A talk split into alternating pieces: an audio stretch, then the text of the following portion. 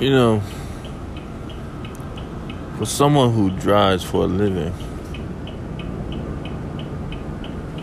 who drives here and there and drives others, and my night job to their different destinations. Sometimes it seems as if I'm not going anywhere.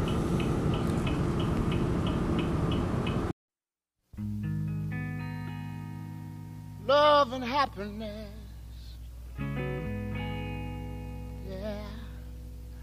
Something that can make you do wrong, make you do right. Yeah.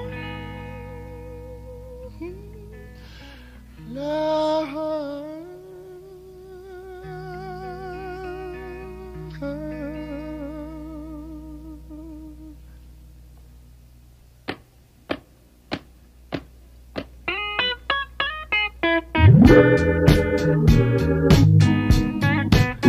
Love and happiness. But wait a minute, something's going wrong. Someone's on the phone, three o'clock in the morning. Yeah, talking about how she can make it right. Yeah, yeah. Happiness is when really feel good about somebody.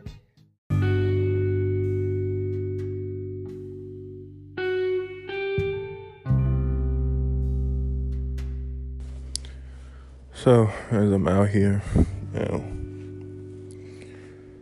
looking for a parking space, I have to get into my second job.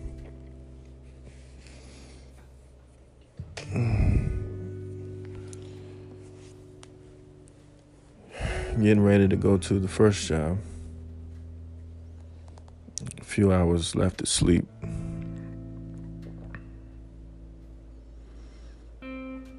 I wonder how did life turn out this way.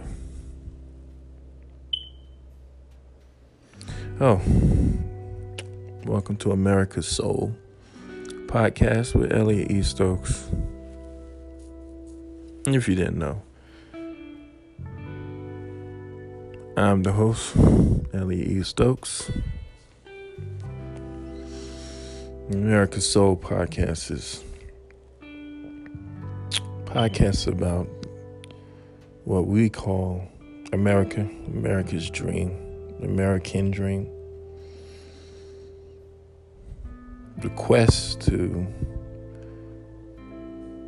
find success in this country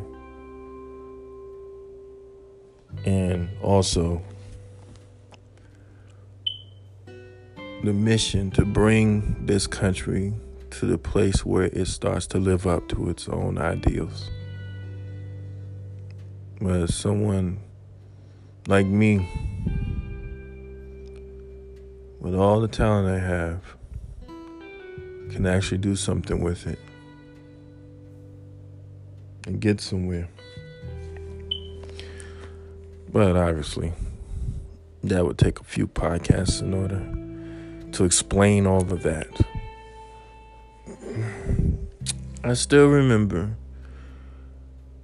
how it felt to hear my song on the radio the other day. It was my birthday. I just finished thinking, oh, I don't know about this music thing anymore. And there it was my voice, my singing, my music. Yes, a parody not really one of my actual songs, but it was me. Finally, someone was listening. I remember when a lot of people used to listen. This is a the second in a mini series of this podcast. I didn't know you cared. This is the second segment, installment, episode, whatever you want to call it. how it felt to hear me on the radio. Not just any radio station, but national radio. I had been on local before, you know, but national. Something something different there. Felt like I got a little wink from God saying, Don't give up just yet. I remember when everybody wanted to hear what I was doing. I still remember that that night in North Carolina, early in the morning, 4:45 a.m. in the morning. Eyes sleepy, voice feeling like it's cracking. And here it was, my big chance to sing for a national recording artist.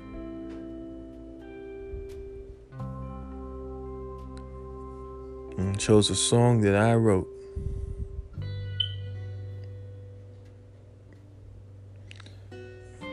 And what surprised me is that not only did he like the song, he was singing it with me.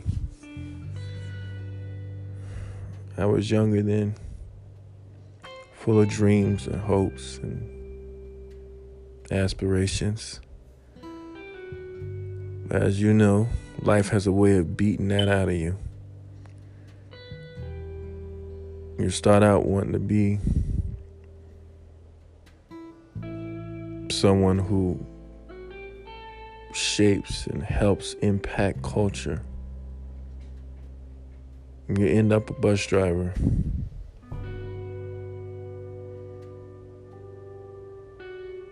You end up a, a route driver.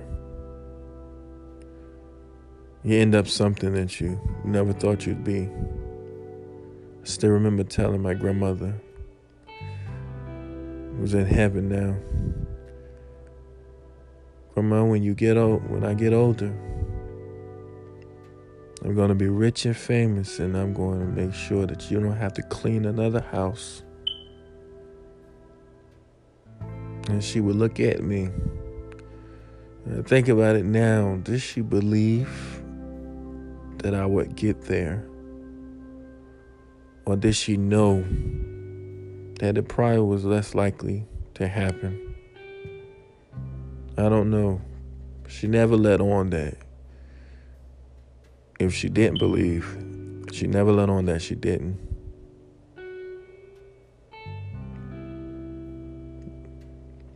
I look back now, think I was seeing in those eyes what I wanted to see. That I would be the one to take her away from that life of cleaning up after other people and helping raise other people's kids. See, I'm I'm that story. My grandmother is that nanny. My grandmother is the one who um, and just for the sake of this podcast, I'm going to say her name because she should be remembered. Her name was Rebecca Wynn. And I remember her going to those big houses that we dreamt of being living in one day. And I remember the clothes she would bring from the kids that she helped raise while the parents were away working or vacation or whatever it was. She was at some house caring for these white children and helping them grow up. And her whole her her life away from that house was a completely different identity. In that house, she was a nanny. In that house, she had to clean up after other people. In that house, she had to do a job or she wouldn't get paid, and who knows, she didn't always get the respect that she deserved either. But in our house, grandma was grandma. She was boss. there was a level of respect that you don't cross grandma when she was with us. Almost like how us as black individuals or young minorities have to use two different voices, have to use an, the office voice, got to use the homeboy voice. Just to navigate in this world, and sometimes you got to use the subservient voice. That voice I detest. It's not that I don't like serving. I mean, I'm getting ready to go into politics. It's kind of the thing that you're supposed to do. But I detest someone feeling as I'm inferior to them. Yeah, I'm not going to say all of my bosses thought that. I'm not going to say all the people that I've encountered thought that. And, and this is not white or black. This was about class. There were some good white bosses and there were some bad white bosses and there were some good black bosses and there were some bad black bosses. So no discrimination. Because what I've learned it is actually more about class than it is about color or gender. As much as I thought it was. Until I moved to Oklahoma, I would have never believed it, but I come here and I see it the split here is about class. It's not just about white or black. And being from New York and then living in Virginia, that's kind of way it always split up for me. It's kind of why I always thought that the only way I was going to get out of here was through music, out of this this normal life, this this life that I guess my grandmother was working in houses to keep me from. And she did a good job, you know. It's not that I don't make good money. I do. I make a pretty good money. I don't make the money that I want to make or that I feel I deserve. And I don't do it make that money doing something that I actually love doing. But I get I get by. And I think that's what she was probably trying to show me in her eyes that you would have to get by. We wouldn't always be able to just do what you want and and be able to make a living at it. See, this music I've been writing since I was seven years old. From the moment I, that I um, put my hands on a piano. If I was in a different class, maybe they would have called me a prodigy. But I was just that one who just practiced all the time. And I didn't practice on being someone else, I practiced on being me. I practiced on finding my voice. I remember the first song I wrote that maybe dated myself is I was about seven, eight maybe. And New Kids on the Block had sung, wrote a song, This One's for the People or something like that. Or This One's for the Children. I can't remember the name of the song. But I remember rewriting it to This One's for the People or something like that. And I realized, wow that doesn't sound too bad. Maybe I can try another one that I just write my own. So then I did. And it started this love affair of music. And anybody who's a musician or artist or someone who is within the arts itself or expressive or creative, you know that you may fall in love with her, but she don't always fall in love with you. And now looking back on all that, I've written so many songs since then. Had a few that actually made it to radio. No big hit or anything. But it did get up there. And I had some that stayed within the church. And that was kind of cool too. Some that went through some workshops. But nothing ever said, yeah, he's someone that we need to we need to get him to the next level. And I don't know, maybe it's my fault. Because I'm one of those people who just don't like being like other people. I probably could go and compromise and do the thing that they wanted me to do back then. When I would sing nothing but gospel music. Could have did what that producer asked me to do, sing something secular. Even though I didn't know what that word meant back then. You know, my mother called everything rock and roll.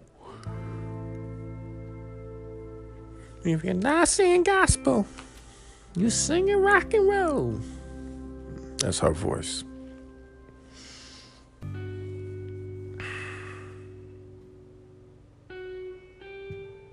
And I realized I could have did what they asked me to do.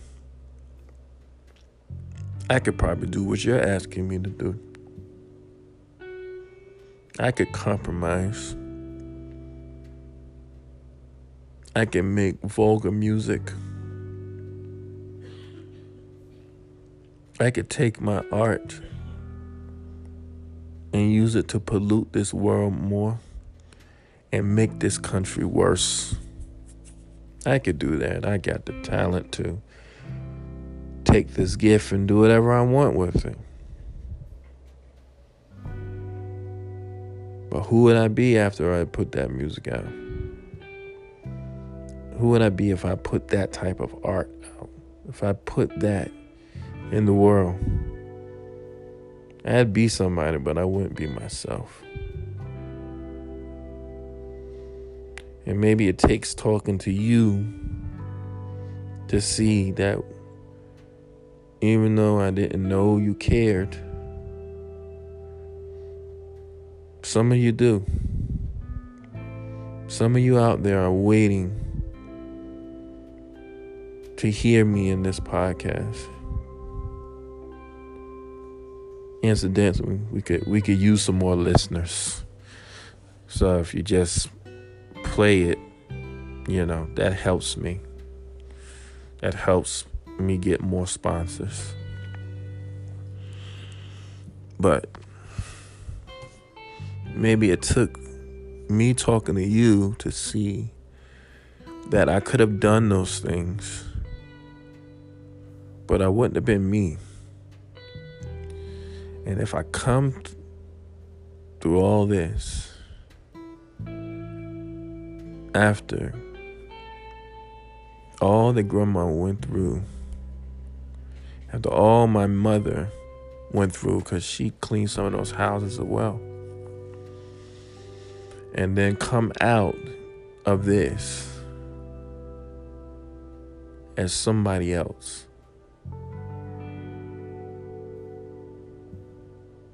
You know the answer. I'd have everything, but I wouldn't have me. You've been listening to America's Soul podcast with Elliot E. Stokes. If you like what you hear, please tell somebody else to listen to the podcast. We're on Facebook, we're on Spotify, we're on Google Podcasts,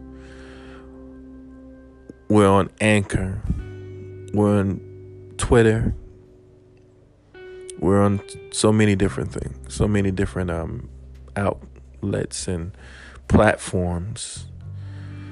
But we can't do this without you. So I'm asking you that every time you see America Soul podcast, you click on the link and you listen. And Purdue, I appreciate you. Remember, if nobody told you that they love you, I do.